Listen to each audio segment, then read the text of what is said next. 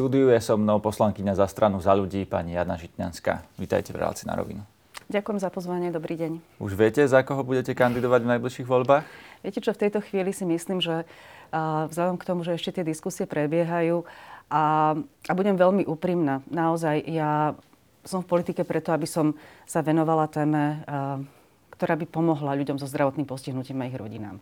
Čiže pre mňa je podstatne dôležitejšie vedieť, že ľudia, s ktorými by som spolupracovala do budúcnosti, berú túto tému vážne a aj podľa toho teda sa rozhodujem, respektíve sa vedú tie rozhovory.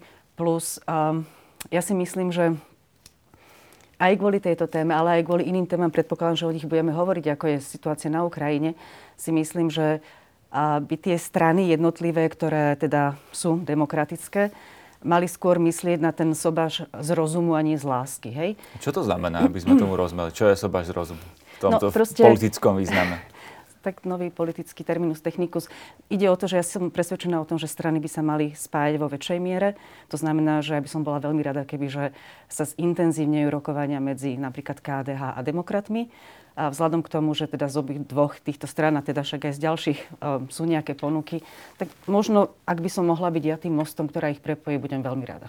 Takže vy máte ponuku aj z demokratov, aj z KDH, ale nie chcete, len, ale to nie je podstatné. Chcete vlastne pretože... sobáša s obomi. Nie, v tejto chvíli naozaj nie je podstatné, odkiaľ tie ponuky prichádzajú. Pre mňa je dôležité, aby tieto strany neprepadli vo voľbách, ich hlasy neprepadli, respektíve hlasy voličov, a aby sa tu vytvorilo niečo, čo naozaj ponúkne slušnú, odbornú prozápadnú politiku. No zatiaľ to tak nevyzerá. KDH hovorí, že oni pôjdu do volieb samostatne. Eduard Heger eh, na tlačovke síce povedal, že on by KDH chcel, ale teda s tým nestretol sa to veľmi s pochopením, takže vy stále vidíte tú možnosť ako realistickú? Viete čo, ja si myslím, že vzhľadom aj tie prieskumy verejnej mienky, a tam sa veľmi pekne ukazujú čísla, akože možno to nie sú že na 100% čísla, ale sú to nejaké trendy. To znamená, že ak chceme byť zodpovední, tak by sme mali k tomu naozaj pristúpiť, že sobaž z rozumu, nie z lásky. Proste v tej politike naozaj a, ako keby a, skôr niektoré spojenectvá vznikajú preto, aby sa niečomu zabránilo alebo aby sa niečo presadilo. A nie sú to priateľstva na celý život, ale proste toto mi príde ako veľmi rozumné, pragmatické rozhodnutie. Ale moja otázka bola, či je to realistické ešte v tejto chvíli. Um, tak do poslednej chvíli sa o to budem snažiť. Ako nie je to v mojich rukách úplne, ale toto je jedna z vecí, ktoré ja považujem za dôležité. No ale napriek tomu zatiaľ nie ste ani v KDH, mm. aj keď už teda v minulosti ste boli v KDH, mm. nie ste ani v demokratoch, ste v strane za ľudí. Mm-hmm. Uh, to je zvláštne, nie? že vlastne politička strany za ľudí hovorí o tom, čo by mali robiť dve odlišné strany. Tak ono v tom procese samozrejme, že ja by som bola rada, keby že aj strana za ľudí. A priznám sa, že ale vzhľadom k tomu, že pani predsednička vedie tie rokovania oficiálne, tak e, mi neprináleží to nejako komentovať alebo do toho vstupovať. A fakt je, že aj strana za ľudí sa musí rozhodnúť, a respektíve musíme sa rozhodnúť ako ďalej, pretože tam to tiež ako keby nie je uzavreté. A faktom je aj to, že pokiaľ kolegovia budú presvedčení o tom, že je rozumné postupovať samostatne, respektíve ísť na kandidátku Oľano, tak v takom prípade asi naše cesty sa rozídu. Toto hrozí, že pani Remišová sa rozhodne ísť na kandidátku Oľano? Um, viete čo, treba sa pýtať pani Remišovej. Hovorím, ak by takáto situácia nastala, naše cesty sa rozchádzajú. Naše cesty znamená čo? Že nastane v strane za ľudí, ktorá momentálne má štyroch poslancov, ďalší rozkol? A troch poslancov. Troch poslancov mm-hmm. iba. No, a vlastne jednu ministerku. Tak uh, nastane ďalší rozkol a znova sa uh, rozdelíte? Viete čo, v tejto chvíli, ako podľa mňa, ja viem, že to znie tak že, že ďalší rozkol v strane za ľudí, ktorá má troch poslancov, ale tu sa bavíme o budúcnosti Slovenska, o tom, aký štýl politiky chceme robiť. Ja som sa celé tieto tri roky, čo som na Slovensku, snažila robiť tú politiku slušne, odborne, bez nejakých uh, konfrontácií. Keď som mala nejaké pripomienky alebo nie, s niečím som nesúhlasila, komunikovala som to dovnútra. Tá komunikácia nevždy bola príjemná, pretože ja naozaj už mám pocit, že mám niečo za sebou a teda naozaj si nekladím servítku pred ústa, ale nebudem to robiť verejne. Um, to znamená, že áno, bude treba, treba sa rozhodnúť, že či chceme robiť politiku štýlom, že proste sa spoločnosť bude polarizovať, alebo sa budeme snažiť robiť tak, aby sme proste upokojili situáciu a robili normálnu robotu. Igor Matovič hovorí, že takmer isté, že vy pôjdete k Eduardovi Hegerovi aj s pánom Šeligom hmm. a pani Remišová v takom prípade by mala skončiť volano. Vnímate to tak isto, že je to takmer isté? Viete, čo mňa vždy fascinuje, keď niekto nie, niečo hovorí o tom ďalšom? Ak pán Matovič vie, že čo budem robiť, tak by som ho poprosila, aby mi povedal, čo dnes mám variť večer na večeru, lebo fakt netuším. Hej? A ja sa rozhodnem podľa toho, ako ja uznám za vhodné a naozaj v tejto chvíli necítim potrebu komentovať ďalšie slova pána Matoviča. Aká je atmosféra v strane za ľudí? Lebo takto to vyzerá, že vy vlastne e, s pani Remišovou neúplne sa zhodujete v tom pohľade na veci. Viete čo, nie, tá situácia je taká, ako je už dlhodobo. Čiže ja sa snažím robiť si svoju robotu najlepšie, ako viem. A zároveň proste to robím aj z toho titulu, že do strany za ľudí prišlo množstvo ľudí so mnou, zo strany Nova. Čiže chcem, aby tá strana navonok bola vnímaná ako strana, ktorá robí pre ľudí, ale naozaj v tejto chvíli, viete, je post a ja som si aj povedala, že počas postu budem taká láskavejšia, čiže nechcem komentovať niektoré veci. Strana Nová ale stále zostáva v Oľano, nie? Alebo teda, ak Netuším. to vnímam správne, tak Gábor Grendel stále je v poslaneckom klube Oľano, zatiaľ nikam neodišiel. Mm-hmm. Vy s ním komunikujete? Viete, čo oni budú robiť? Uh, viete, čo to sa musíte ich spýtať. Ako naozaj, aby som nerada sa vyjadrovala za nich, ani to nejako komentovala. Každý je slobodný sa rozhodnúť tak, ako to cíti. Je možné, že sa stretnete ešte u Eduarda Hegera? To by nebol zlý nápad.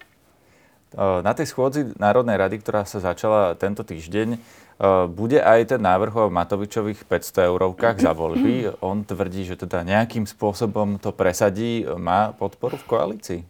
Viete čo, netuším, či ju má. Faktom je, že toto je jedna z tých vecí, kde ja si myslím, že každý súdny človek veľmi rýchlo ukončí rozmýšľanie nad tým, že či vôbec také niečo podporiť. Za mňa je to jasné nie. Nefunguje to tak, e, že ak vy neodhlasujete nejaký návrh Oľano, tak oni zase neodhlasujú e, vaše návrhy? Lebo máte na tejto schôdzi nejaký návrh, ak som postrel v programe. Samozrejme, že niektorí politici k tomu tak pristupujú, že keď ty mne nepodporíš, tak Juzdy ja tebe nepodporím. Ja som sa nikdy takto nesprávala. Dokonca ja som podporila v minulosti aj niektoré návrhy, ktoré prichádzali z opozície, práve preto, že sa týkali napríklad oblasti pomoci ľudí, ľuďom so zdravotným postihnutím. Čiže ja, ja to takto nevnímam, že, že proste by som niekomu niečo nepodporila len preto, že teda sa škaredo na mňa pozrel alebo mi nepodporil. Ako sa iní poslanci zachovajú, to neviem ovplyvniť. Ja samozrejme budem so všetkými komunikovať a vysvetľovať dôvody, prečo si myslím, že je správne, aby sme prijali ten ktorý návrh. A ja, ja dúfam, že proste zvýťazí rozum a pocit zodpovednosti, že naozaj vo vzťahu k ľuďom so zdravotným postihnutím táto krajina má obrovský dlh. Proste e, kam sa pozriete, do ktorejkoľvek oblasti, do ktoréhokoľvek rezortu a naozaj to je od kultúry, cez zdravotníctvo, sociálne veci, školstvo, doprava. E, proste všade narážate na to, že buď vám povedia, že sa to nedá, nie sú peniaze, je to komplikované, idete proti princípom. Proste mnohí ľudia majú pocit, že tak ako to je, proste však dobre, nie je to ideálne, ale však zbytočne do toho nejako nekopme, lebo áno, potom sa ukáže, že ešte to, ešte to, ešte to treba urobiť. A áno, na konci dňa sú to desiatky, stá miliónov, ktoré potrebujeme, ale toto tým ľuďom my dlhujeme. Čiže proste ja chcem postupne, áno, niektoré krivdy naprávať, niektoré veci nastavovať systematicky. A ja pevne verím, že táto téma sa časom možno aj vďaka vám, aj tejto relácii, aj ďalším, stane témou, o ktorej budú hovoriť a verejnosť, o ktorej keď sem príde ktorýkoľvek politik, tak sa ospýtate, a čo ste vy urobili pre ľudí so zdravotným postihnutím? No, a tam bude tá konfrontácia ja toho, že niektorí vôbec to, ani netušia. Prečo to vlastne nie je téma? Prečo uh, minister práce, sociálnych vecí a rodiny, ktorý má rodinu ešte aj v názve strany, nehovorí o rodinách, ktoré majú uh, napríklad dieťa so zdravotným postihnutím. Prečo to nie je téma, keď vlastne vy tú tému celý čas presadzujete, na aké prekážky narážate? Kto vám hovorí, že nie, o tom to sa nerozprávajme? A ja by som sa chcela zastať v tejto chvíli Milana Krajniaka. V mnohých veciach nesúhlasíme a máme opačný názor. Aj e, za niektoré z jeho návrhov som nehlasovala. Ale faktom je, že v tomto Um, ten rezort je strašne široký, to znamená, že máte tam dôchodkový systém, uh, zamestnanosť a tieto sociálne veci.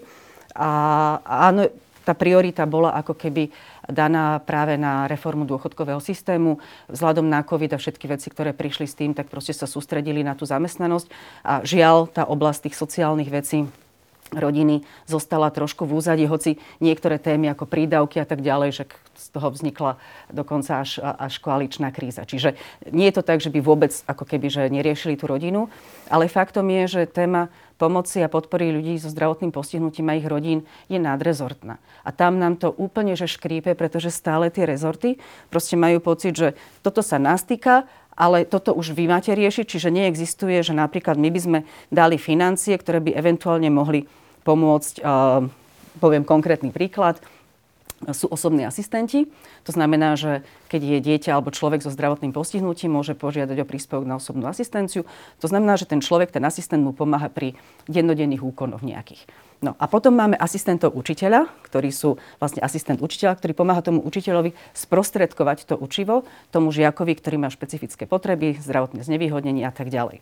No a napríklad teraz navrhujem, ale však to nie je nejaký len môj návrh, to v minulosti x krát sme presadzovali, nikdy to neprešlo, že aby títo osobní asistenti mohli pôsobiť na školách, pretože nie každý žiak potrebuje os- e, asistenta učiteľa.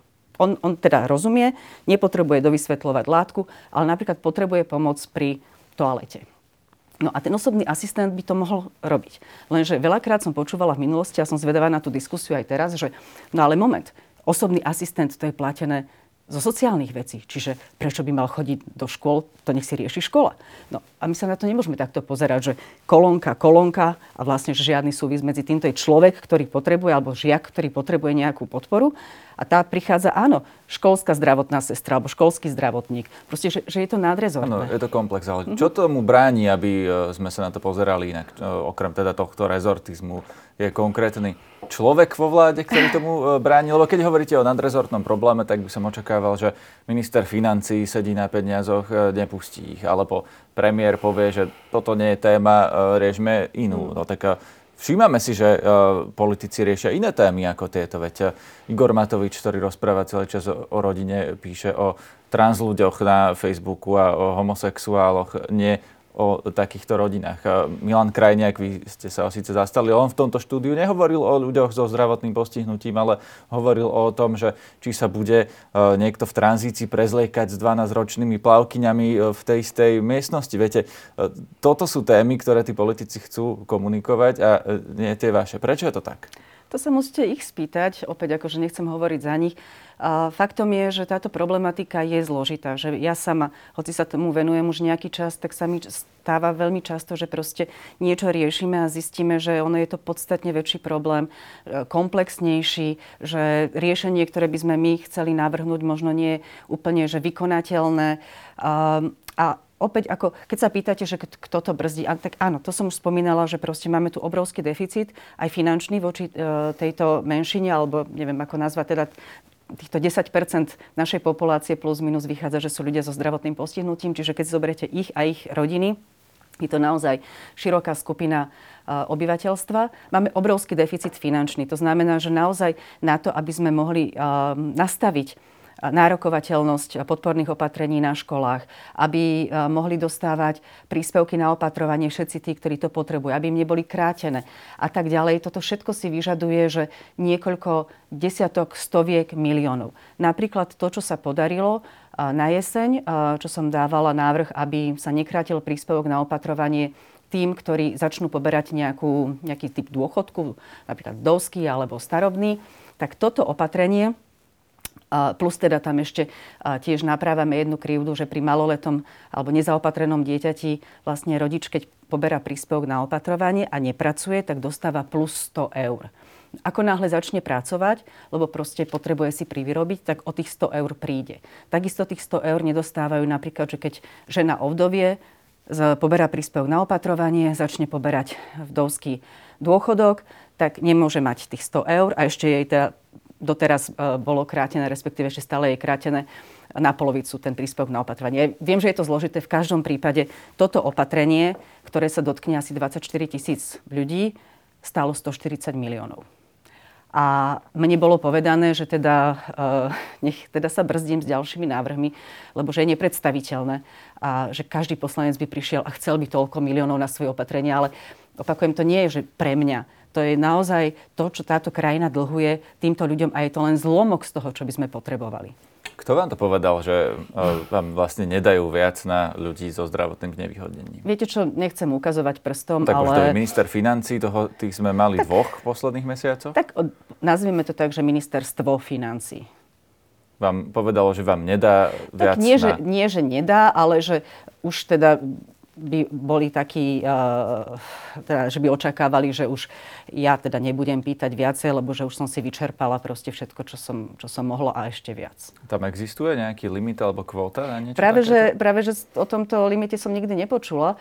Um, ja teda sa vždy snažím pozerať na to, že či to tým ľuďom pomôže alebo nie. Samozrejme, že nepôjdem do excesov rozhadzovať bankovky štátu, lebo však to sú peniaze nás všetkých. Ale opakujem, táto skupina ľudí so zdravotným postihnutím a ich rodiny sú naozaj proste na okraji našej spoločnosti počnúc zdravotnou starostlivosťou, vzdelávaním, sociálne služby, doprava vo vlakoch, či majú prístupné relácie v televízii alebo nie. bývanie, bezbariérovosť na úradoch. Ako naozaj, ja, ja by som odporúčila každému jednému politikovi, ktorý teda, alebo človeku, ktorý ide do politiky, proste zoberte si na 24 hodín k sebe dieťa s autizmom alebo nejaké ťažko zdravotne postihnuté dieťa, starajte sa, respektíve skúste ísť niečo s ním vybaviť a tak ďalej. Zažite to. A vtedy to pochopíte, že proste naozaj títo ľudia, ktorí, tí rodičia, obetaví rodičia, ktorí sa starajú o tieto svoje deti alebo svojich blízkych, proste suplujú štát, šetria verejné financie, ale sami proste um, žiaľ aj svoje zdravie ničia veľakrát tým, že ten štát im nepomáha. Čo by bolo také najlacnejšie a zároveň efektívne opatrenie, ktoré by týmto ľuďom vedelo pomôcť? Uh, najlacnejšie. To, to, čo by Viete, sú niektoré opatrenia, ktoré nás nič nestoja, ale tiež uh, trvalo nejaký čas, kým sa podarilo presvedčiť, aby vôbec teda sme to mohli dať do zákona. Napríklad taká vec, že keď niekto je zamestnaný v chránenej dielni, tak uh, doteraz to bolo tak, že proste keď pracujete v chránenej dielni, no tak tam musíte teda byť, medzi tými štyrmi stenami. Ak náhodou by ste išli napríklad na trhy predávať vaše výrobky, alebo by ste išli ponúknuť nejakú službu, lebo proste poskytujete služby mimo, tak už de facto môže prísť kontrola a dať vám pokutu, respektíve zobrať tie príspevky na, na tú chránenú dielňu, lebo ste porušili zákon, lebo nesedíte proste medzi štyrmi stenami. No, a toto je vec, ktorú som teda sa snažila niekoľko rokov zmeniť, že, že prosím vás, umožníme tým ľuďom chodiť legálne predávať tie výrobky. A chodiť, proste dávať to poradenstvo alebo nejaké služby. Napríklad, neviem, um, do záhrady niečo porobiť alebo niečo vyčistiť, manikúru, masáž a tak ďalej. A stále to bolo, že no ale však viete, však niektorí to robia, však my to tak tolerujeme. Hovorím, ale ja nechcem, aby tí ľudia boli vystavení tomu, že a, budú celý čas trpnúť, že vlastne asi porušujú zákon aj to len na láskavosti toho kontrolora, či áno alebo nie. Dajme to do zákona. Tu tak, chápem z toho, čo no, hovoríte, čiže, že vlastne čiže, štát ako keby kladie týmto ľuďom prekážky namiesto toho, no aby no, a, a, im pomáhal? No presne tak, že tie zákony sú veľakrát tak formulované, že, že vlastne nestojí nás to nič. Zmeníme formuláciu, ale tí ľudia môžu normálnejšie sa integrovať, normálnejšie uh, byť súčasťou proste našej populácie takisto. Uh, keď ste poberali pobytovú službu, to znamená, že ste v nejakom zariadení sociálnych služieb poč- počas celého roka, a chceli by ste sa osamostatniť. Lebo taká je tendencia, taký je trend, že proste nech naozaj ľudia, pokiaľ je to v ich možnostiach a silách, nech vedú a život v menších komunitách, alebo teda nech je to tá deinstitucionalizácia, to znamená, že nájdú si nejaké podporované bývanie, nejakého asistenta a tak ďalej. A nie sú vo veľkom zariadení, ale proste sú v tom svojom bytíku. Doteraz to bolo tak, že vlastne keď ste v tom pobytovom zariadení, vy musíte ukončiť, odísť z toho zariadenia, vtedy môžete požiadať na tú osobnú asistenciu a potom ten úrad rozhoduje mesiac, dva, tri niekedy, či vám ju dá alebo nie. No len za ten čas vy to potrebujete. Rozumiem, no, aby sme už nešli no, do tých úplne byrokratických len to vám detailov. Iba vysvetlím, že, a podarilo sa to, a to tiež bolo, že proti princípu, že počas tej pobytovej služby ja požiadam o to, aby som mohla mať osobného asistenta a keď ho dostanem, odídem zo služby, začnem pobrať príspevok na asistenta. Čiže nie ide len o to, že keď sa pýtate, že niečo, čo je najlacnejšie, no tak to je to, že zabezpečiť napríklad takú tú istotu, že, že proste je tam nejaká kontinuita, že budem mať na to nárok, že dopredu viem, ako sa mám zariadiť. Tuto ľudia proste sa ocitnú zo dňa na deň v nejakej situácii a nevedia, čo majú robiť. To vyzerá až tak, že uh, nielen podnikateľské kilečka uh, sú potrebné, čo presadzovala SAS, ale vlastne celé kilečko, teda 100 opatrení pre debyrokratizáciu týchto služieb pre zdravotne znevýhodnených ľudí. To ja sa prečo nestalo? Prečo táto vláda prišla s podnikateľskými kilačkami a neprišla s kilačkom pre ľudí so zdravotným znevýhodnením? Viete čo, uh, priznám sa, že na začiatku ja som mala naozaj ten pocit aj vzhľadom k tomu, že som vstupovala do strany Andrea Kisku, že toto bude jedna z tých tém, vzhľadom k tomu, že on sa dlhé roky angažoval, založil Dobrého aniela, proste, že naozaj mal zmysel pre potreby týchto ľudí, že, že toto bude jedna ako keby že z tých nosných tém, ale odišiel a, a tak postupne som mala pocit, že proste čo si ne, nevybojujem, respektíve čo, čo nejako nebudem na čom ja nastojiť, tak uh, že ja nehovorím, že by sa nič nespravilo, ale faktom je, že, že by to bolo podstatne menej. Prečo starší ľudia, ktorí, teda tí ľudia so zdravotným znevýhodnením, ak nehovoríme o deťoch, tak vlastne tí ľudia to zdravotné znevýhodnenie často nadobúdajú s pribúdajúcim vekom, mm-hmm. čiže sú to často starší ľudia. Mm-hmm. Prečo tí starší ľudia volia smer a nie vás? Napríklad. Uh, alebo inú stranu, ktorá by bola podobne zameraná rodinne, povedzme. Ťažko povedať, uh, že, že nakoľko, nakoľko títo ľudia uh, proste sledujú médiá, sledujú, čo sa deje. Možno naozaj, keď hovoríte, že v staršom veku, tak uh, tá téma podpory seniorov a, a dôchodky a všetky tieto veci, že je dlhodobo spájana proste aj, aj s Robertom Ficom, keď zváža ženy na MDŽ, tak iba z tých pár fotiek, čo som mala možnosť vidieť, tak to boli dámy proste asi v dôchod, dôchodkovom veku. To znamená, že oni cez iné nástroje sa prihovárajú tejto skupiny, uh, skupine ľuďom a a mne je ťažko povedať, že, že, že prečo. Faktom je, že a teraz akože fakt to neberte osobne, ale proste v tých médiách tá téma rezonuje naozaj len, keď sa niečo stane mimoriadne, že, že vyhorí nejaké zariadenie, alebo niekto sa nevie dostať k nejakému lieku, tak vtedy ako keby, že sa ukáže na ten problém, ale málo kedy proste je priestor na to, aby sa viedla debata, že dobre, tak ale ako im vieme pomôcť? Presne ako vy ste sa pýtali, čo sú tie opatrenia, ktoré vieme urobiť bez toho, že by to stalo 100 miliónov? Lebo Rozumiem, tých, ale nie je to aj vaša zodpovednosť trochu, že teda uh, médiá sa o to nezačnú zaujímať, uh-huh. kým vy uh, nebudete, povedzme, rovnako schopný politik ako Robert Fico, ktorý jednoducho vytvorí nejakú tú príležitosť, aby s tými ľuďmi komunikoval? Takto, ja sa snažím, však počas covidu to bolo veľmi obmedzené, to vieme všetci. Ja sa snažím chodiť do regiónov teraz častejšie, navštevovať napríklad chránené dielne, lebo to je tiež jedna z vecí, kde žiaľ za tie roky, a nebudem to nejako skrývať, proste áno, aj v tejto oblasti sú ľudia, ktorí zneužívajú tie dávky alebo proste uh, špekulujú s tým. A, ale pretože sa chcem zastať všetkých tých, ktorí to potrebujú a ktorí veľakrát sa k tomu nedostanú na rozdiel od tých špekulantov, tak sa snažím byť v tom teréne, hovoriť s tými ľuďmi, proste snažím sa komunikovať cez Facebook. Faktom je, že keď bola tlačová konferencia k tomu, že sa podarilo presadiť zastavenie krátenie príspevku na opatrovanie 100 eur pre každé dieťa nezaopatrené, zmena fungovania chránených dielní, prechod e, z pobytového zariadenia do teda do, do tej osobnej asistencie. Na tej tlačovej konferencii, napriek tomu, že tam prišli aj ľudia z terénu, bol tam pán Mamojka, pani Madunová s e, muskulárnou dystrofikou, tak záujem novinárov nebol až taký veľký. Hej? A ja, ja tomu rozumiem, že proste je to téma, ktorá zatiaľ ako keby je možno niekde v úzadí a, a na rozdiel možno od pána Fica, ktorý proste používa slovník, aký používa a zneužíva emócie, proste klame, ja, ja asi nie som schopná úplne, uh, úplne ísť takto, takýmto štýlom ako on.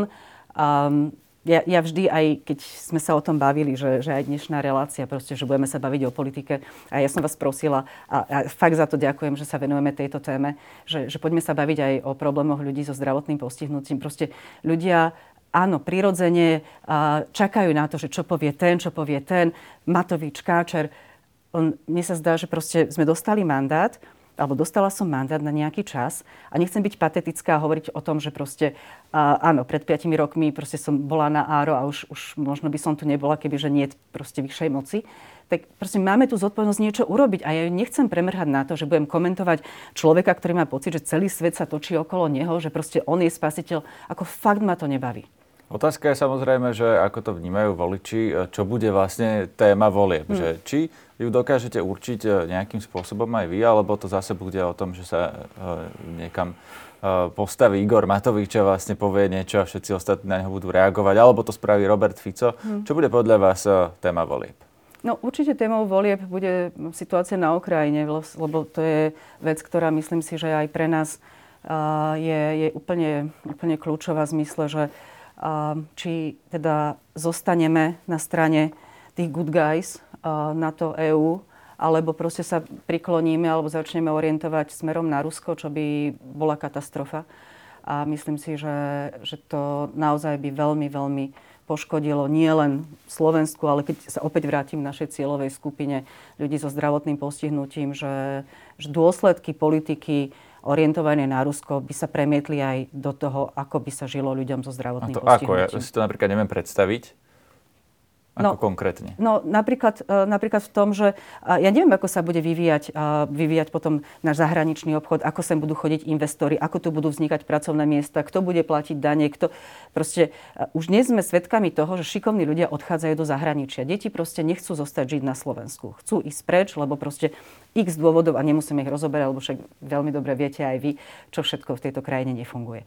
No a ide o to, že proste vytvoriť zo Slovenska štát, kde ľudia chcú zostať, kde chcú žiť, kde chcú zostať aj tí, ktorí budú pracovať, prinášať inovácie, ale ako keď budeme proste nejakou guberniou, tak ja sa obávam, že naozaj len ten, kto nebude vládať, tak nezuteká. Rozumiem. Nebude podľa vás témou tých volieb aj sklamanie z tejto vlády, sklamanie hmm. z pravice? Nebude to tak, že tí voliči, ktorí volili možno aj vás, možno hmm. Igora Matoviča, budú jednoducho sklamaní, frustrovaní, odradení, nepôjdu voliť? Určite áno, to ja úplne aj priznávam si všetky možné chyby, ktoré sme urobili počas tých troch rokov. Proste nebudem hovoriť, že všetko bolo ideálne a sama pociťujem túto frustráciu, pretože som išla s nejakým očakávaním do toho a naozaj som sa snažila proste urobiť maximum, že už keď mám ten mandát a dobre, proste sú veci, s ktorými nesúhlasím, občas za niečo nezahlasujem, čo už je naozaj začiarov, ale proste, že idem a, niečo presadím pre tých ľudí. Ale áno, ja si uvedomujem, že to sklamanie tu je a obávam sa, že ak teda niektorí politici budú pokračovať v tom, že namiesto toho, aby pozbudili tých ľudí, aby proste sa ospravedlnili, aby ubezpečili, že toto sa už nezopakuje, ak budú pokračovať v tom, že kto čo kedy povedal, a, a budú sa hádať a budú sa, ja neviem, nazývať rôznymi, rôznymi prívlastkami a inými zvieracími a neviem čím všetkým, tak proste to ešte viac nechutí tých ľudí. Ako to, to, čo podľa mňa treba, je naozaj... A ja sa teším napríklad, že aj Andrá Cocherová sa rozhodla ísť do, do politiky, lebo proste tento typ ľudí, alebo aj všetci tí noví ľudia, ktorí postupne prichádzajú, môžu priniesť tomu um, také jedna upokojenie, lebo sú to ľudia, ktorí sú, sú rozumní, a dva aj, aj ten pocit, že vlastne nie všetko bolo zle, nie všetko je zle, má zmysel sa angažovať, lebo veľa ľudí proste už uh, kývlo rukou, že už ako koniec, hej, že presne sklamali sa a nič. Len podľa mňa by to bola veľká chyba práve preto, že Rusko práve preto, že uh, ja neviem, Fico, keď púšťa tie nahrávky všelijaké, nevieme odkiaľ ich má, proste keď naozaj sa Fico dostane k moci, tak si myslím, že, že aj čo sa týka bezpečnosti, spravodlivosti a že, že naozaj budeme, budeme ešte banovať za týmto, hoď nie dokonalým, ale aspoň relatívne uh, obdobím, kedy, kedy vyšetrovatelia mohli vyšetrovať a mohli sa niektoré veci odkrývať. Pre na konci rozhovoru sa teda mm. oblúkom vrátim k tej prvej otázke, aj tým, čo ste vlastne teraz povedali. A myslíte si, že uh, takúto nádej ešte ľudia uvidia v Eduardovi Hegerovi, ktorý práve je vlastne na čele tej vlády, ktorá tých mnohých ľudí sklamala. Eh, dá sa to ešte, aby uverili, že Eduard Heger je vlastne nádej na zmenu, keď on vlastne teraz vládne? No ja by som to ako nestávala len na Eduardovi Hegerovi, pretože, ako som už spomenula, popri ňom sa objavili ľudia, ktorí v politike doteraz neboli, respektíve ktorí sú v nej krátko, ako Rastio Kaučer, Karel Hirman, ktorých ja považujem naozaj za slušných, schopných ľudí, dokonca priateľov. Čiže ja by som to nestávala tak, že, že proste len Heger a nikto ďalší. Ja si myslím, že aj tým, že títo ľudia povedali, že do toho idú, že asi pribudnú aj ďalší, ktorí neboli v politike a, a opäť um, to môže utvrdiť uh, voličov v tom, že proste je tu snaha nájsť uh, nejaký priestor alebo nejaký iný štýl politiky, ktorý by priniesol ten pokoj a tak nejak trošku možno vytlačil uh, tie extrémy, pokiaľ to bude možné. Ďakujem vám za rozhovor. Ja ďakujem vám.